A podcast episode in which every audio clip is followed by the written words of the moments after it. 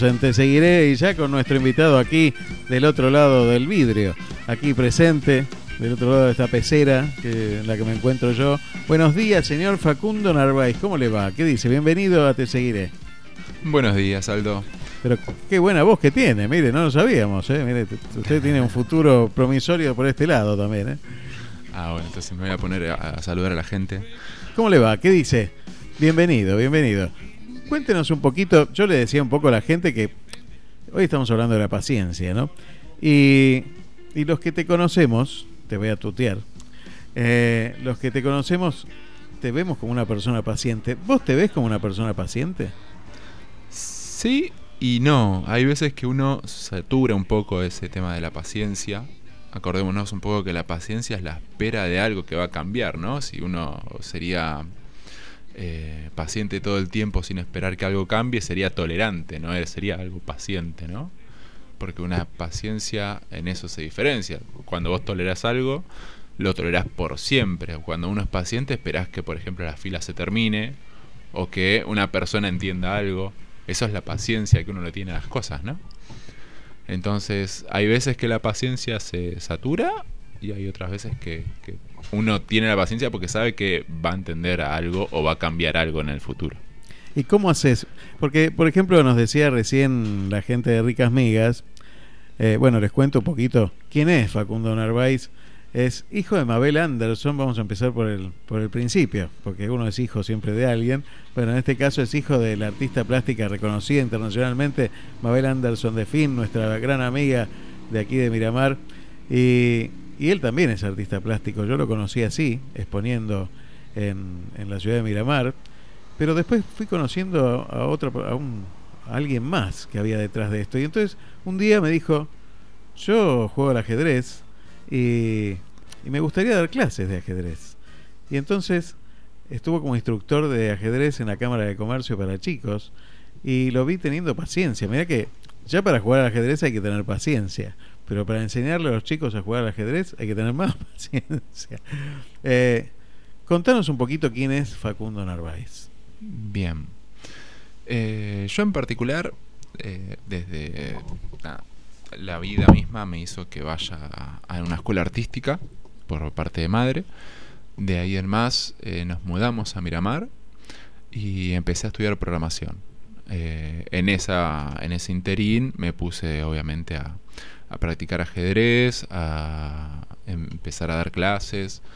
Tengo mucha paciencia con los chicos, excepto más en secundaria, que se me va un poco la paciencia cuando, cuando empiezan a, A crecer demasiado. Claro, porque hay una cosa que es paciencia y otra que te boludeen. Y ahí Te ya falta de respeto, claro. Sí, ahí ya cambia un poco la, la paciencia que uno le tiene.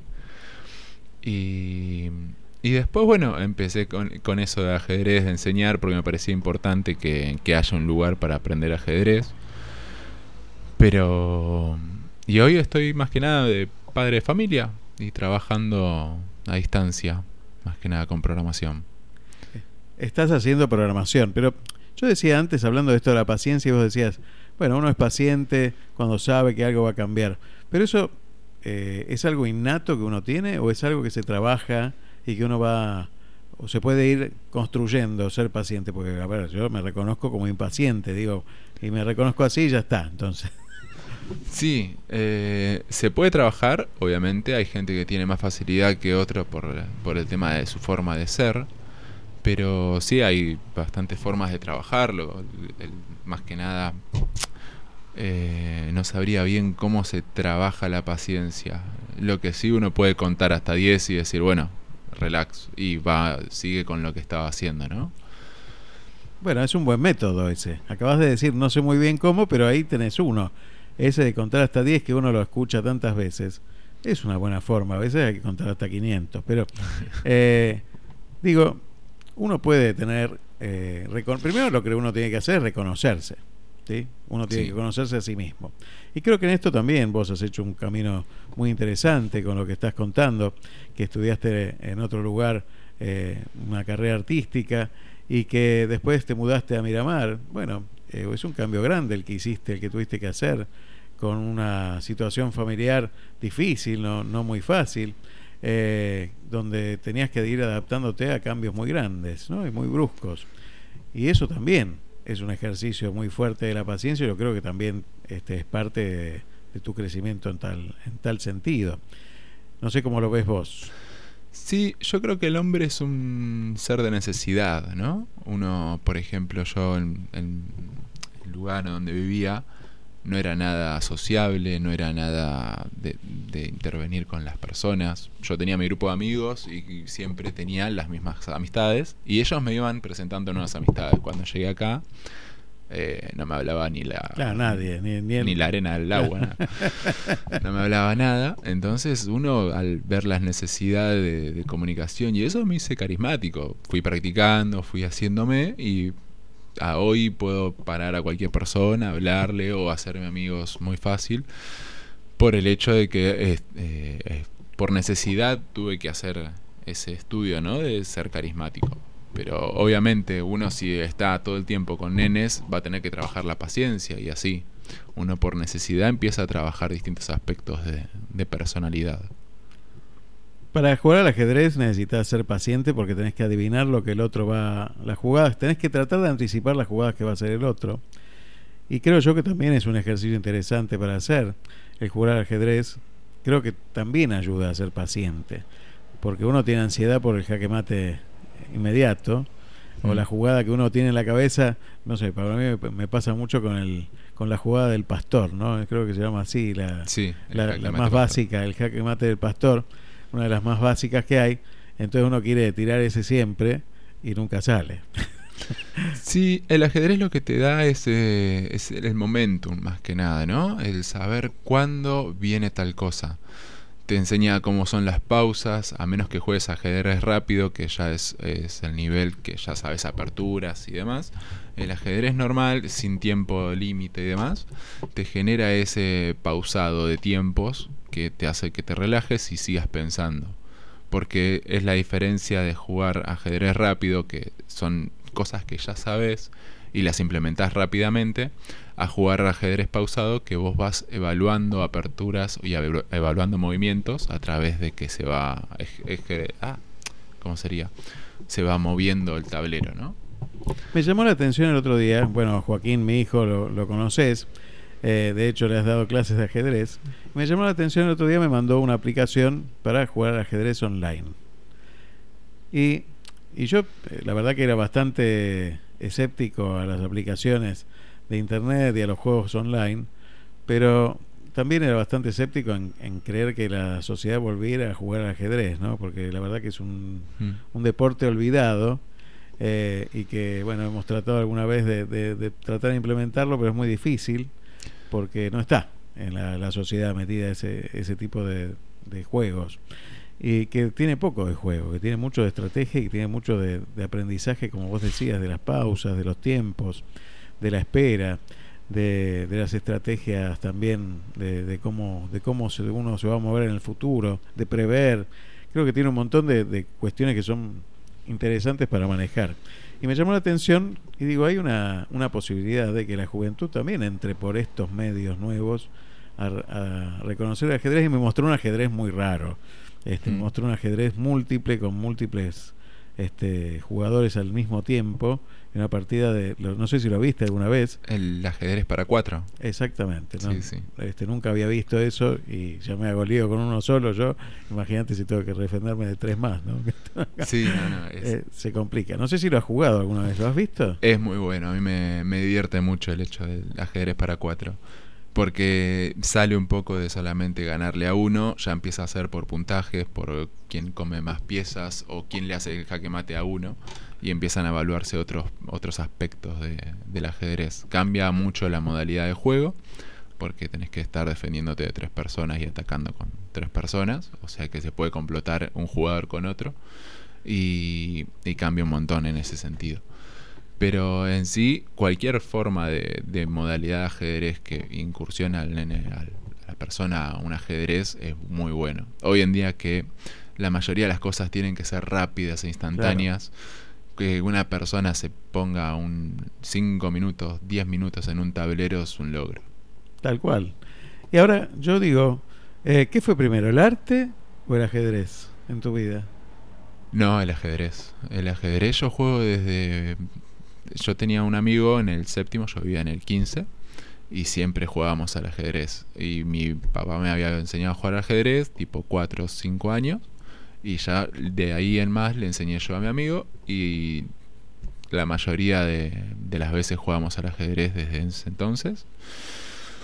Eh, y hasta el último momento que vivía allá, al, a los 18 años, nos juntábamos a la noche, jugábamos al ajedrez, jugábamos otros juegos de computadora y demás. Y eh, después, obviamente, por distancia, ¿no? Por aplicaciones y esas cuestiones. Pero... Y después te pusiste a pintar, te pusiste a, a dibujar, también una, como artista, excelso artista, eh, que también no está reconocido en, nuestra sociedad o no, no, te conocen demasiado en nuestra sociedad, que deberían conocerte un poco más, porque tenés un gran talento como artista plástico. Y después como programador. Y ahí, digo, ¿cómo se compatibiliza el arte con la programación? Yo creo que tiene mucho que ver.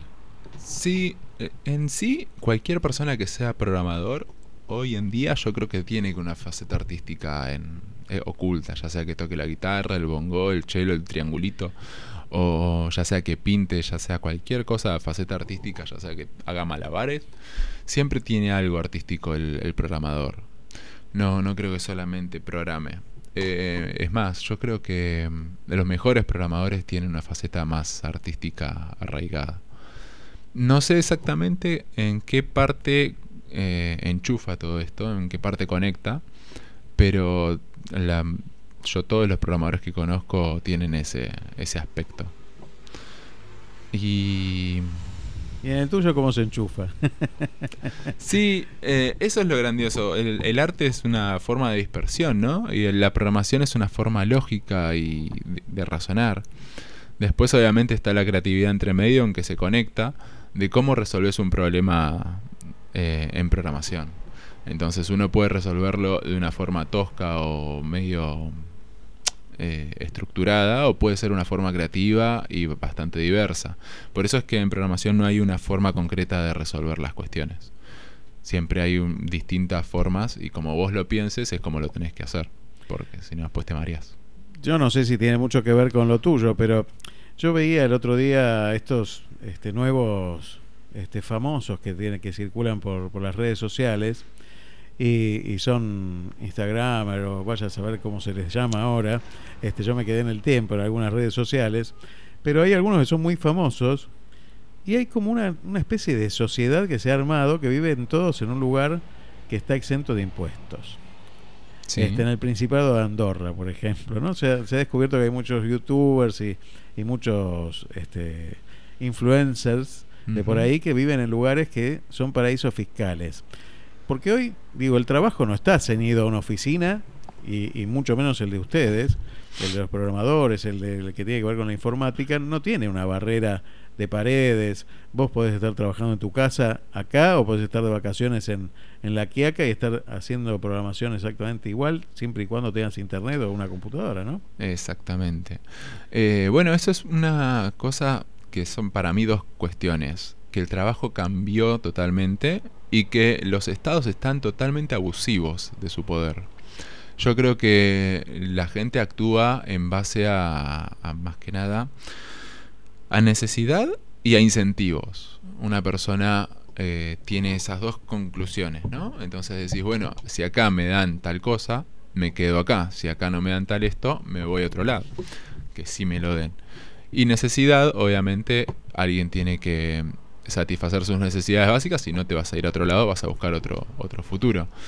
Bueno, yo creo que la, la, mayoría de los países están abusivos en su poder, están cada vez más autoritarios, cada vez más eh, eh, con este tema de... Como que hay una necesidad de control, ¿no? Sí, exactamente. Yo creo que sí, que, que la mayoría están en ese, en ese momento.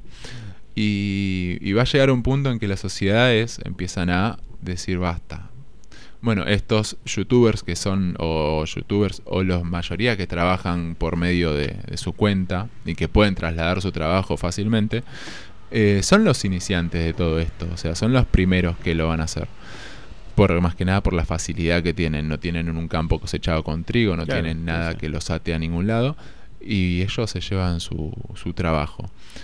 Y no está mal que hagan eso, está muy bien que, que den a entender que ellos van a ir a donde les convenga. ¿Por qué? Porque ponen en jaque esto de que somos esclavos fiscales de, de lo del ¿cómo sería? Sí, del lugar donde, donde naciste o del lugar, sí. de los elegidos, esto de que los elegidos pueden hacer lo que quieran y ponerte lo que quieran, no creo que sea bueno ni para una sociedad, ni para ni para los pobres, ni para los ricos. Yo creo que la, después las sociedades van a ir mutando a partir de qué tan autoritarios sean sus gobernantes. Vos sabés que viene un cambio, yo eh, creo vislumbrar un cambio muy grande a través de, este sistema eh, donde uno puede trabajar desde su casa. Bueno, yo creo que la inmediatez de la informática hace que uno también, si bien hay un estado o hay estados donde que quieren ser muy controladores, también hay mucha más libertad o por lo menos pretendida libertad, ¿no? Yo creo que las redes sociales no son libertad, ni mucho menos, pero digo, hay toda una idea de una democracia un poquito más abierta, de, una, de, una, de un sistema un poco más abierto, ¿no? En, en, la sociedad está creciendo esta idea y yo creo que en algún punto, digo, va a ser más fácil eh, cuando se llega, se tenga que elegir una ley, que la sociedad directamente apriete un botoncito ¿no? y diga, yo quiero esta ley. ¿no? Digo, hoy tenemos sistemas que permitirían una cosa tan directa como, como eso, para opinar sobre determinado tema sin necesidad de armar una estrategia eh, de papelería y de muchas cosas más, este, a través de botoncitos, ¿no? Eh, Sí, y eh, hay una parte que es cierta y hay otra parte que es difícil. Más que nada lo, el tema de los hackeos, el tema de la seguridad informática, el tema de, de, que algo no se corrompa en el medio. Eh, hoy hay una tecnología que se llama blockchain en todo esto, que lo que hace es descentralizar la información y hacer que sea inmutable una vez que están dentro de la blockchain, ¿no? Hoy en día e, esa tecnología está siendo cada vez más avanzando más y escalonándose más. Y yo creo que, no sé si alguna vez viste que, por ejemplo, en China no funciona Google, no funciona YouTube. Bueno, esa censura del Internet, que el Internet en su momento surgió para un Internet libre para todos y que no haya censuras de nada. Bueno, ese tipo de control que se hace por medio de la blockchain, hay proyectos en sí que tratan, tratan de que haya una internet libre real, ¿no? Que una persona de China pueda ver las noticias de Taiwán, que una, una persona de Argentina pueda ver las cosas terribles que pasan, por ejemplo, en países eh, como Pakistán y todos esos lugares que no se sabe nada de nada. Pero es más que nada por una censura que hay en todos esos lugares, ¿no? Y, y yo creo que sí, creo que se va a empezar a avanzar sobre la descentralización de las cosas de que todos somos parte de algo y que eh, por más que un gobierno en un país quiera poner sus reglas, no va a poder por el hecho de que no se puede parar, por ejemplo, las criptomonedas, no se pueden parar algunas cosas. Entonces, eh, ahí se va a empezar a trabajar porque nada, hoy vivimos en, una, en un internet que nosotros vemos cómo viven otras personas. Yo antes, por ejemplo, si vivíamos mal acá, no podía saber que realmente vivíamos mal. Podía ser una generalización de uno, ¿no? Y cuando ves que, por ejemplo, alguien se compra una silla que vale, no sé, 200 dólares en un país y acá te cuesta casi mil dólares y vos decís, algo está mal acá, porque es la misma silla. Y ahí está, te das cuenta de que tenés que empezar a reclamar y a, empezar a, a, buscar un cambio en, en la vida de uno, ¿no? Tuviste la oportunidad de viajar por Latinoamérica de conocer un poco cómo, cómo son otros países de los que hablamos mucho, de los que discriminamos un montón, y, y conocer a la gente, conocer el lugar, pudiste vivir también en otro lugar. Este, contame un poquito de la experiencia que, tuviste. Bien, yo he viajado de mochila y he viajado también, ob- obviamente, eh, más, más holgado. Pero de mochila es muy linda la experiencia. Ahí te das cuenta que en realidad la gente no es lo que se, no es lo que te pintan. La gente es buena, es humilde, es bondadosa. Cuando uno, por ejemplo, dice eh, eh, el Estado tiene que hacerse cargo, en realidad si no estuviese el Estado, la gente misma sacaría a la, a la otra de la pobreza uno piensa que el Estado, que, que uno se desliga por medio de impuestos, decir, bueno, esto se tiene que encargar el Estado y ya está.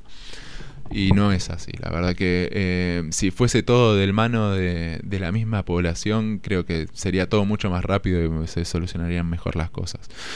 Más allá de eso, eh, esa es mi experiencia como mochila, ¿no? Como persona que nada, agarraba 21 días y me iba con 500 pesos al sur. Y ahí, a que la vida me haga.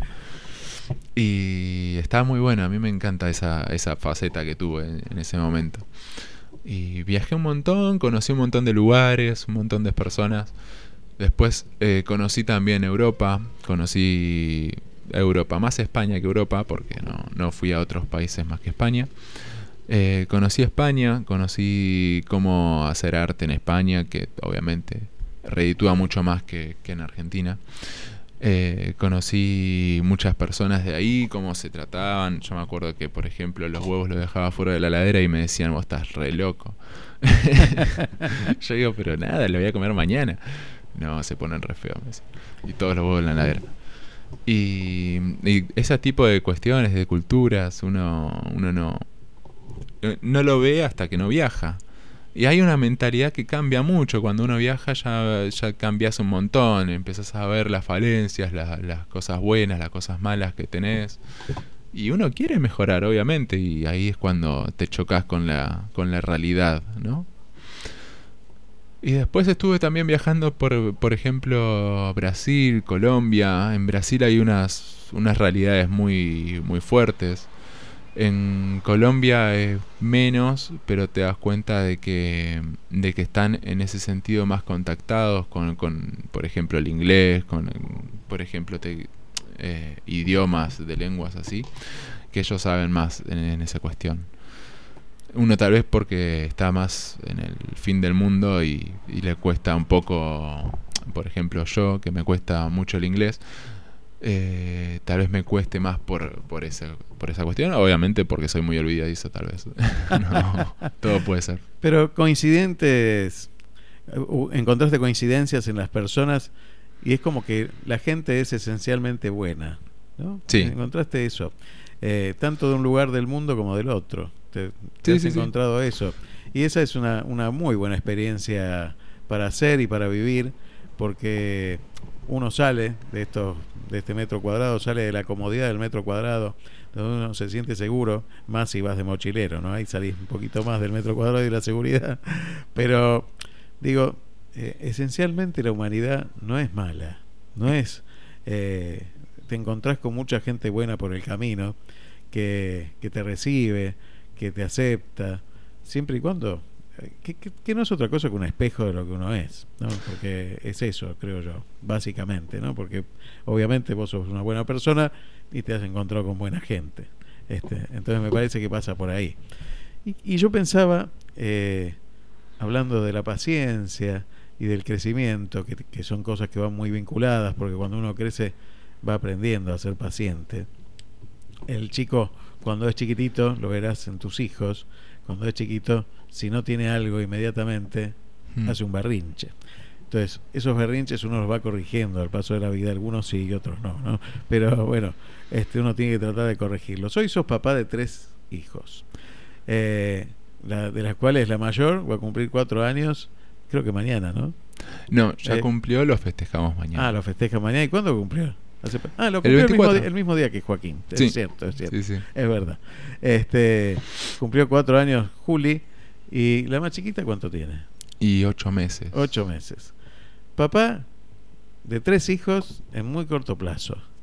¿Cómo te sentís como papá de tres hijos que demandan la presencia de papá, que demandan este el cariño, que demandan, que son hermosos los tres y que la verdad que son re tranquilos. Yo por lo menos los veo con tu mamá, siempre muy tranquilos.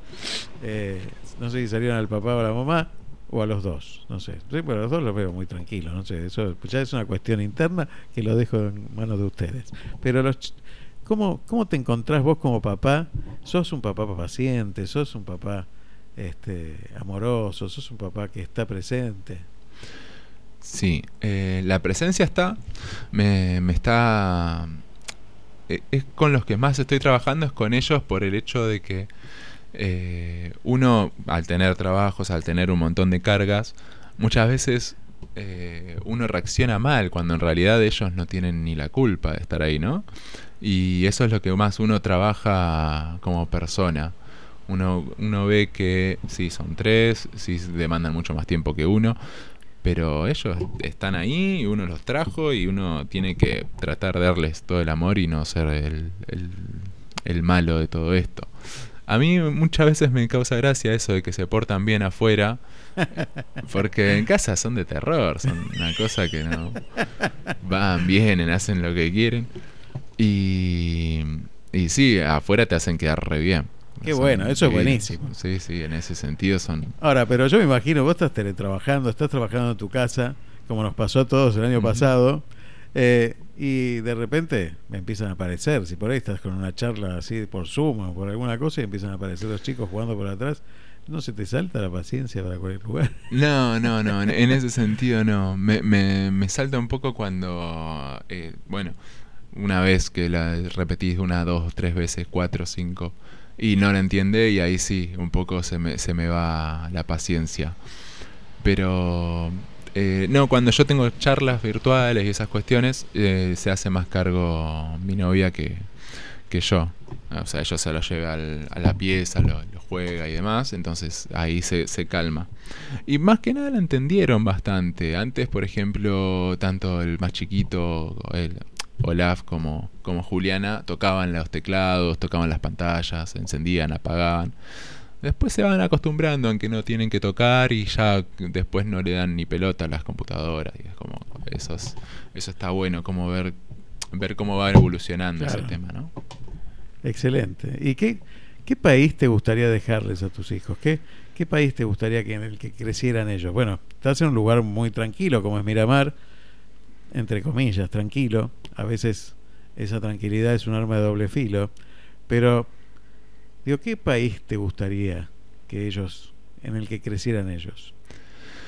Bueno, yo creo que eh, para lo que es el futuro de los hijos, la paciencia en ese sentido se nos debería agotar. Porque esto de, ser paciente, que algún momento va a cambiar, si uno no le pone la actitud que, se amerita para cambiar las cosas, eh, la paciencia en este sentido no favorece. Porque los cambios en la sociedad se hacen con acciones más que con, con que la espera de algo, ¿no? Entonces, eh, para mí un país lindo y agradable sería un país que ellos puedan desempeñarse y no los maten a impuestos, un país donde ellos puedan emprender y ser competencia de cosas más grandes, un país donde eh, ellos puedan contratar gente o puedan ser empleados de y que no les saque, por ejemplo, un 60% de su sueldo en, cualquier otras cosas, ¿no? Eh, que puedan ahorrar, que puedan invertir, que puedan aprender, eh, que en las escuelas se enseñe a invertir, porque por ejemplo uno, yo en la secundaria en ningún momento me enseñaron en qué tengo que invertir mi dinero y estuve trabajando como 10 años gastándola porque supuestamente era la teoría del consumo te hace más rico y no es así. Sí, sí. Entonces, todas esas cosas estarían buenísimas que en algún momento empiecen a cambiar y que ellos salgan más, más avispados. Por ejemplo, yo tenía plata y la ayudaba o a un amigo, o ayudaba a cualquiera o la gastaba. Y en realidad esa plata, si lo hubiese invertido, hoy no estaría tan, tan estrecho con los números, ¿no? Y todas esas cosas hoy hubiesen sido distintas. Entonces, esas cosas deberían en un momento cambiar y uno debería trabajar, empezar a trabajar para cambiarlas. ¿Qué se debería enseñar en los colegios? Esto. Eh, una materia de fin de año debería ser eh, inversión o, o lo, como quieran ponerlo, ¿no? Que sea de, de qué hacer con la plata que vas a ganar, porque vos salís al mundo, buenísimo, vas a encontrar un trabajo, buenísimo. ¿Qué haces con eso? Bueno, los primeros tres sueldos te los gastás en las cosas que se te cantan, pero después empieza a sobrarte porque sos una persona joven que no tiene ninguna aspiración todavía a nada y que tal vez vayas a estudiar o vayas a hacer otra cosa. ¿Y, y qué haces con esa plata? La empresa no la vas a dejar, eso es obvio. en dólar es buenísimo, pero Biden también está emitiendo de lo lindo. Entonces todas esas cosas uno creo que las debería enseñar, eh, tanto sea inversión, tanto sea eh, más que nada pensamiento personal, que no sé bien cómo lo podríamos llamar. El hecho de trabajarse uno como persona, como, como si fuese yoga o como si fuese más internamente, ¿no? Que hoy en día estamos en una época en la cual los chicos están totalmente estresados por las redes sociales, compitiendo unos contra otros para ver quién es más popular y todas esas cuestiones, que en realidad eh, lo que hace el yoga, lo que hace meterse por dentro de uno, eh, es darse cuenta que todo eso es banal y que no sirve para más que nada una especie de ego mínimo. Viste que hoy en día si vos tenés más likes o tenés menos likes, repercute en la dopamina que te genera en el cuerpo y te hace sentir mejor o peor. Todas esas cuestiones creo que hoy se deberían abordar en el sistema educativo. Qué interesante eso, ¿eh? la verdad que es muy interesante analizarlo. Y yo pensaba en, tu vida de, de, juventud, de adolescente, de chico, eh, y con una familia, con una atravesando una situación muy dura, donde perdiste a tu papá desde muy jovencito, muy chiquito, y, y, bueno, eh, tu mamá quedó viuda desde muy jovencita, con tres hijos varones, solos, eh, con un hermano con una discapacidad. Este, y, yo eh, te veía también a vos actuar con esa humildad y humanidad grande de ayudar a tu hermano, de ayudar a tu mamá, desde siempre que te vi, desde siempre que te conocí. Eso también se mama desde chiquito. Me parece que eso eh, no se educa en los colegios, pero se mama. Debería mamarse también este, esa solidaridad. Si bien por un lado está la parte, la parte de, de inversión, de crecimiento en lo económico que es fundamental y que no es una mala palabra. A veces, este, sobre todo los católicos, judíos, tenemos como esta uh -huh. cosa de estar enemistados con la cuestión de ganar plata, ¿no? Y, y, la verdad que no es ningún, ninguna mala palabra esa. Eh, y, y cómo se compatibiliza con lo solidario. Cómo compatibilizar esa, esa historia me parece que también debería enseñarse no solo en, la, en, las aulas, sino en las casas. Se ha perdido un poco esa, esa cuestión de, de, la responsabilidad que uno tiene frente al otro que está al lado. Como vos dijiste antes, eh, cuando uno va y conoce a la gente por cuando viaja y la gente es buena, justamente habla de eso, ¿no? Habla de que la gente se ocuparía del otro, siempre y cuando le permitan a esa gente conocer al otro. Cuando vos te encierran atrás de rejas en tu casa, porque no podés salir por la inseguridad. Cuando vos te encierran mirando una pantalla todo el día con noticieros que te dicen que no salgas a la calle porque te van a matar, y te olvidaste que tenés un vecino, no, no abrís la puerta de tu casa a nadie, y entonces hemos perdido esto que yo cuando era chico, y tu mamá también seguramente, lo tuvimos. Tuvimos esa posibilidad de tener al vecino, de conocerlo, de saber lo que le pasaba. A mí me gustaría que mis hijos conocieran eso también.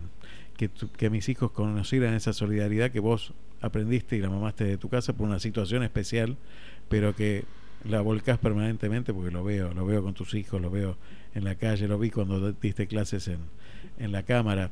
Eh, eso también me parece que sería importante aprender, ¿no? Sí, con respecto a eso yo creo que la gente es solidaria, pero la ajenan de todo esto, ¿no? Como que la encapsulan en, en distintas burbujas. Una por la inseguridad, otra por el hecho de que uno se desliga con esto que te decía, de que pagas impuestos y pensás que todo el... el le corresponde al Estado. Sí, todo le corresponde al Estado. Si hay un problema, eh, va a venir el Estado, si no, que se arregle, ¿no? Y no es así. Yo creo que va más por ese lado, esto de la justicia social, esto del Estado presente. Yo creo que es lo que hace que la gente eh, no actúe. Yo muchas veces estoy en contra de, de esto de, lo, de los peronistas con, con cómo sus políticas generan más pobres. Pero si vos ves a las personas peronistas que conoces de, de mano en mano, eh, face to face, así de, de cara en cara, vos ves que en realidad son muy buenos, tienen buenas intenciones. De ahí a que entiendan que sus políticas generan más pobreza es otra cuestión y que sus líderes son bastante que dejan que desear es otra cuestión, pero la persona peronista es buena, yo lo, he- visto en, mucho, en muchos docentes, yo veo que creen fervientemente en, en el Perón, creo que tienen esa, esa cuestión de que, de que Perón hizo grandes cosas y vos lo ves cómo actúan y son solidarios, son buenos, son buena gente, pero bueno, esa, esa cuestión de, de que no de que no ven, por ejemplo, que cuando le sacan el ahorro a alguien no es que se genera más puestos de trabajo, sino que se pierden puestos de trabajo. Son esas cuestiones que vos decís, bueno, en algún momento se van a tener que dar cuenta, porque la pobreza va a seguir creciendo. Y, y eso de, de echarle la culpa a, otros a otros gobiernos ya va a, va a caer de maduro. Bueno, estas cosas que estás diciendo vos las dijo nada más ni nada menos que Manuel Belgrano, dijo cosas muy parecidas hablando del comercio, ¿no?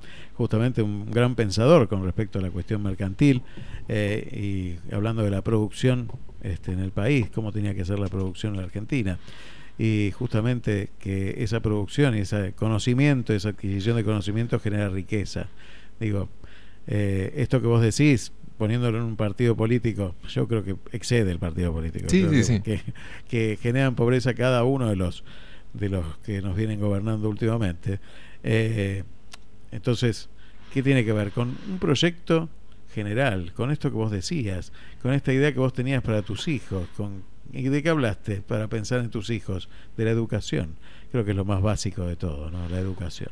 La educación. Ojalá que un día podamos levantar esa bandera y, y volver a estar orgullosos de esa educación que teníamos en alguna época. Y que fuimos grandes en educación y hoy estamos en- por el fondo. Sí, fuimos los primeros que eh, ro- derrotamos el analfabetismo y hoy volvemos a, a puestos que nada que ver. Y hoy, a ver, a mí ver en un colegio eh, que se lo use como vacunatorio, porque no hay otro lugar, me parece que estamos en un error. Ver que se abrían casinos y no se abrían colegios, estábamos en un error. Me parece todo un tiene todo un significado, ¿no? Tiene todo un mensaje que no es muy positivo para la sociedad. Bueno, el otro día justamente estaba buscando eh, escuelas primarias en Miramar para Juliana que va a después tener que ir. Y es increíble la cantidad de pocas escuelas que hay. Terminamos eh, buscando escuela privada porque obviamente son tres, no son muchas más.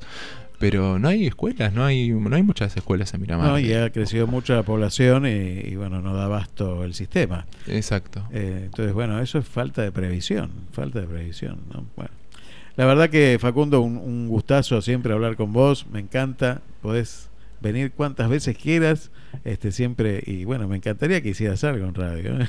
¿Eh? No sé si está en tus proyectos, pero me encantaría, ¿eh? muy buena voz y me gustan mucho las ideas que tenés por ahí dando vueltas, así que Ah, bueno. este muchísimas gracias por estar, muchísimas gracias. No, por muchas estar. gracias Aldo por invitarme y un saludo a todos los oyentes. Muchas gracias. Saludos a toda la familia. Un beso grande a Juli. ¿eh? Que Muchas lo pasen gracias. lindo.